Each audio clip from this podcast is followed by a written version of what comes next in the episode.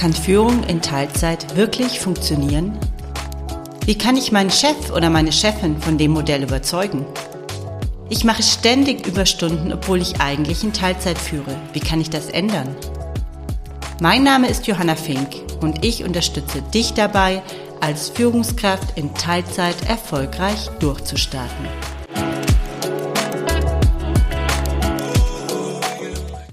Hallo und herzlich willkommen zu Führenden Teilzeit. Ich freue mich, dass du heute zuhörst.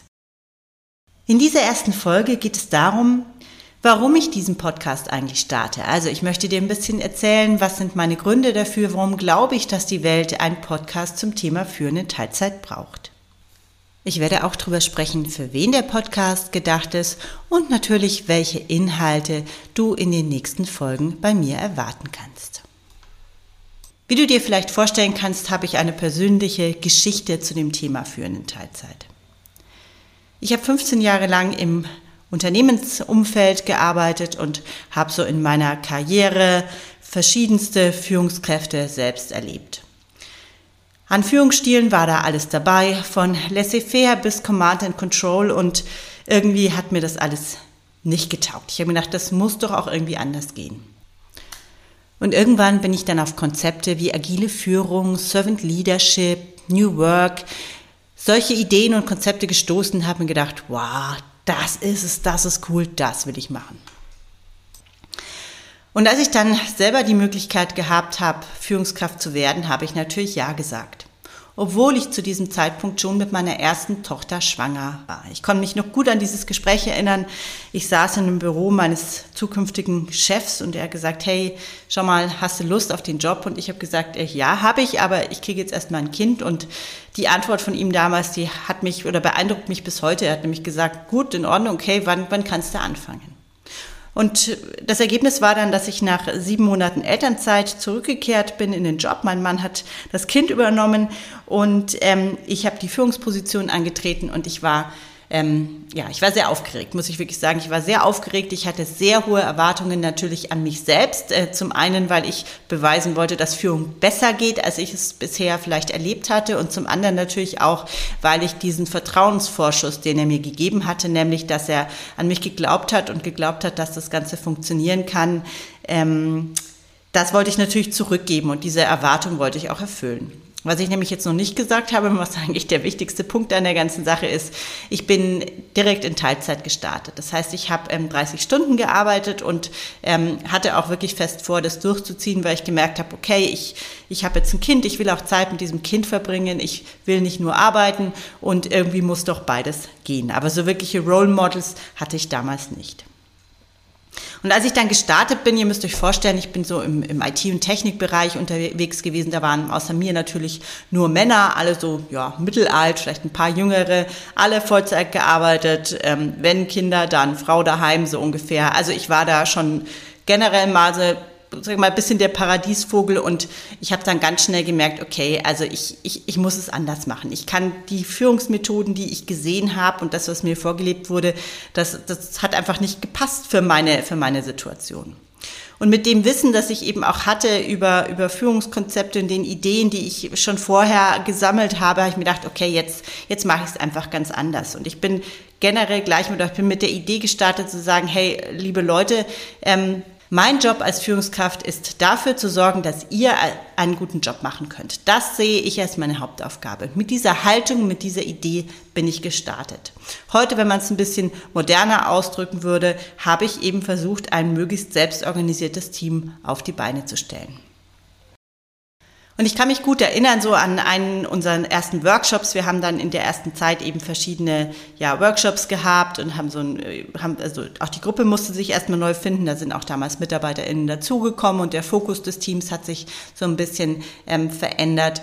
Und ich kann mich gut erinnern, ich stand in, in diesem Workshop-Raum, so grauer Teppichboden müsst ihr euch vorstellen, irgendwie so ein paar Moderationswände, verregneter, weiß nicht, Novembertag gefühlt zumindest. Und ähm, ich hatte den Plan, okay, wenn ich jetzt, wenn ich will, dass das Ganze wirklich funktioniert, also wenn ich möchte, dass meine MitarbeiterInnen wirklich Verantwortung für die ihnen zugewiesenen Aufgaben ähm, übernehmen, dann muss ich dafür sorgen, dass sie sich diese Aufgaben auch ein Stück weit aussuchen können. Also das war so ein Grundglaube, den ich hatte und den ich auch heute immer noch habe. Und deswegen habe ich einen Workshop geplant, in dem es eben darum ging, die Aufgabenverteilung im Team neu zu organisieren. Und die Idee war, dass die Kollegen und Kolleginnen eben in einem bestimmten Verfahren ähm, Aufgaben abgeben können, andere Aufgaben übernehmen können und wir dadurch zu einer neuen Verteilung im Team kommen, wo möglichst die Interessen der Mitarbeiter eben berücksichtigt sind. Und ich stand dann in diesem Raum und äh, habe alles vorbereitet und ich kann mich noch wirklich wie heute erinnern, ich stand da und mir dachte so, oh, was machen die, was machen jetzt, wenn das schief geht? Also wenn die sich in die Haare kriegen oder ähm, keine Ahnung, keiner will irgendeine Aufgabe haben und ich muss es dann wieder irgendeinem aufs Auge drücken und hinterher sagen alle, hätten wir auch gleich anders machen können. Ähm, ja, also war echt für mich eine spannende Situation und ähm, ja, Fakt ist, was ist passiert? Es ist super gut gelaufen ich habe gemerkt, die, die MitarbeiterInnen gehen miteinander in Verhandlungen, die fangen an zu diskutieren und ähm, schlussendlich war es so, dass ich überhaupt niemandem irgendwas aufs Auge drücken musste, sondern die haben das für sich gelöst. Und ähm, es gab Aufgaben, klar, die waren nicht so begehrt oder es gab Dinge, wo alle gesagt haben, okay, muss ich jetzt nicht unbedingt haben. Aber was ist dann passiert? Dann hat einer gesagt, hey, schau mal, ich habe jetzt schon so eine tolle Aufgabe mir aussuchen dürfen, dann mache ich das halt noch mit. Und dieses, dieser Workshop war für mich schon auch ein sehr einschneidendes Erlebnis, weil ich ab dem Moment einfach wusste, okay, das Ganze läuft.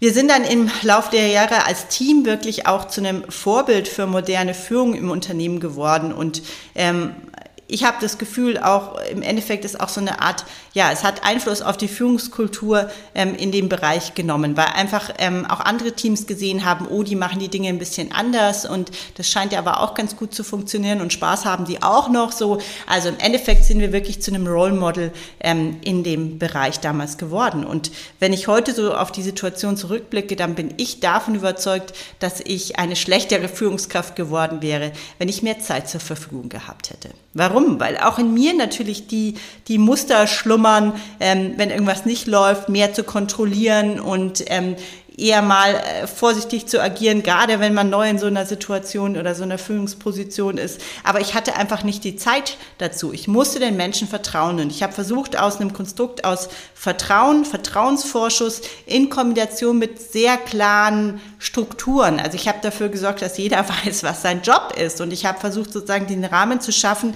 in dem die MitarbeiterInnen gute Arbeit leisten können. Eben auch durch, indem ich ja mit, mit äh, Führungskräften verhandelt habe und dafür gesorgt haben, dass die möglichst ungestört arbeiten können. Und wie gesagt, im Nachhinein glaube ich, ich hätte das so nicht hinbekommen oder hätte mich das auch so nicht getraut, wenn ich nicht diesen Druck gehabt hätte, es irgendwie anders machen zu müssen. Jetzt kann man sagen, okay, das gilt vielleicht nicht für jeden so, aber ich habe zwei, zwei Punkte aus dieser Geschichte gelernt. Nämlich zum einen, ich habe eine Chance bekommen. Und das ist leider das, was heutzutage immer noch die Ausnahme ist. Ich kenne so viele Geschichten und so viele, vornehmlich Frauen, die nach dem ersten, zweiten Kind entweder zurück wollen in ihre Führungsposition oder sich tatsächlich auch auf eine Position bewerben und wo es heißt, nee, das, das geht nicht bei uns, du machst jetzt irgendwas anders. Oder die sogar das Unternehmen verlassen müssen. Und das finde ich so traurig und so schade, dass ich, ähm, also es ist ein Punkt, der mich unglaublich motiviert, diesen Podcast hier zu machen. Und das Zweite ist, ähm, dass ich eben selber erlebt habe, welchen positiven Einfluss Teilzeitführung auf die Führungskultur im Unternehmen haben kann. Weil es sozusagen Führungskräfte zwingt, in Anführungsstrichen, anderen, in den anderen Führungsmodus zu wechseln. Und aus meiner Sicht einen modernen und zeitgemäßen Führungsmodus, der eben auf Vertrauen und klaren Rahmenbedingungen basiert und weniger auf Kontrolle und einer Misstrauenskultur. Also das ist sozusagen, das ist zum einen mal die Motivation so aus meiner eigenen Erfahrung, aus meiner eigenen Geschichte. Ein weiterer Punkt ähm, ist aber schon auch so die ganze Diversitätsdebatte, die für mich eine Rolle spielt, nämlich wir haben auch heute, wir haben heute in Deutschland immer noch ungefähr nur ein Drittel Frauen in Führungspositionen. Und ich wünsche mir einfach eine gerechte Teilhabe von Frauen in der Arbeitswelt. Und das heißt eben, wir haben ja quasi weiter unten bei den Mitarbeiterinnen haben wir eine wesentlich höhere Frauenquote. Und ich, ich, ich wünsche mir, dass sich diese Frauenquote dann eben auch in die Positionen fortsetzt, in der wirklich die Entscheidungen getroffen werden. Weil ich glaube, dass das einfach eine wichtige Basis für unsere Gesellschaft ist. Wir brauchen Konstrukte, die es Männern und Frauen ermöglichen, Karriere zu machen und gleichzeitig in Teilzeit zu arbeiten. Denn dieses wichtige Konstrukt kann dafür sorgen, dass uns die Menschen in der Familienphase nicht verloren gehen. Und das betrifft heute immer noch hauptsächlich Frauen. Ähm, ich erlebe immer wieder diese Geschichte, hochmotivierte junge Frau kommt aus der Uni, ist top ausgebildet, macht eine tolle Karriere im Unternehmen und kriegt dann ein Kind. Und das war's dann. Und das ist einfach was, ähm, was wir uns gesellschaftlich ähm, aus meiner Sicht auch nicht leisten können und was einfach auch nicht in Ordnung ist. Also das ist wirklich ähm, aus meiner Sicht ein, ein Absurdum, dem, dem wir Abhilfe schaffen müssen und wo ich glaube, dass eben Führung in Teilzeit ein ganz wichtiger Baustein wäre, der hier ähm, Abhilfe schaffen kann. Ja, also so viel zu meiner Motivation. Ihr merkt, da spielt meine eigene Geschichte eine große Rolle, aber es spielt eben auch die Situation, die wir in Deutschland immer noch haben am Arbeitsmarkt, eine Rolle, die mich motiviert, diesen Podcast zu machen. Ja, und wenn du dir jetzt die Frage stellst, ist denn dieser Podcast was für mich, dann möchte ich dir ein paar Fragen anbieten. Und wenn du eine dieser Fragen dir schon mal gestellt hast, dann denke ich, bist du richtig bei mir. Kann Führung in Teilzeit denn wirklich funktionieren und will ich das überhaupt? Das ist eine Frage, die mir immer noch oft begegnet, sowohl auf der Unternehmensseite, die eben oft die Frage stellen, geht das überhaupt, als auch bei Führungskräften selber, die einfach merken, ich stehe vor der Möglichkeit, vielleicht eine Position in Teilzeit übernehmen, äh, zu übernehmen und ich bin mir eben noch nicht ganz sicher, ähm, ob ich das kann, ob ich das überhaupt möchte. Die zweite Frage, die dann oft anschließt, ist ähm, so ein Gedanke, ähm, wie kann ich denn ja meine Mitarbeiterin zu mehr Verantwortungsübernahme motivieren? Also wenn ich jetzt ähm, in der Teilzeitführungsposition bin, dann äh, ergibt sich ja oft ein Konstrukt, in dem ja Mitarbeiter selbstständiger arbeiten müssen und mehr alleine auf die Reihe kriegen müssen, weil ich bin ja nicht immer da als Führungskraft. Was kann ich denn tun, damit das gut gelingt? Und wie kann ich vielleicht auch für ein gutes Miteinander im Team sorgen, gerade wenn ich nicht immer da bin? Was kann denn helfen, damit die Stimmung im Team gut ist, damit die Prozesse gut funktionieren, damit die Zusammenarbeit gut läuft, auch wenn ich nicht immer anwesend bin? Wie kann ich aber auch mich persönlich besser organisieren, so dass ich keine Überstunden mehr mache und mit meiner Teilzeit-Arbeitszeit auskomme? Das ist immer noch so ein äh, Klassiker ähm, und ich glaube, das betrifft ganz viele Teilzeitführungskräfte. Und so die klassische Geschichte, die ich immer wieder höre, ist, na ja, ich habe es in Teilzeit probiert und jetzt habe ich meine Stunden doch wieder aufgestockt. Ja, und nicht zuletzt ähm, ist oft eine große Frage, wie schaffe ich denn Akzeptanz oder überhaupt erstmal die Möglichkeit, ähm, dieses Modell leben zu können? Also wie überzeuge ich meine Chef oder meine Chefin von dem Modell? Wie kann ich denn in meinem Unternehmen dafür sorgen, ähm, dass Führung in Teilzeit akzeptiert wird? Ja, und wenn du jetzt eine oder mehrere dieser Fragen für dich wiedererkannt hast und dir gedacht hast, ja, da hätte ich gerne eine gute Antwort drauf, ähm, dann hör doch ähm, rein öfter mal in meinen Podcast. Ich werde versuchen, gute Antworten zu geben oder gemeinsam mit Expertinnen und Experten gute Antworten zu finden. Ich möchte natürlich auch dir einen Einblick geben, so in das, in das Bild und in die Haltung, die ich zu dem Thema habe, Tipps und Tricks vermitteln und ähm, nicht zuletzt auch so ein bisschen auf die äh, Forschungs- und Datenlage zum Thema schauen, denn ähm, das Thema Führung in Teilzeit ist meines Erachtens so ein bisschen, wird einfach wahnsinnig stiefmütterlich behandelt bisher, sowohl in der öffentlichen Diskussion und Wahrnehmung als auch in der Forschung. Es gibt natürlich Studien dazu, aber so richtig viel und so richtig gut ähm, finde ich das alles noch nicht. Also wenn jemand Lust hat, eine Studie zum Thema zu machen, ähm, bin ich dabei, sofort. Genau, also das werden so die Inhalte sein, um die es gehen wird. Und jetzt bedanke ich mich bei dir fürs Zuhören und freue mich, wenn du beim nächsten Mal wieder dabei bist.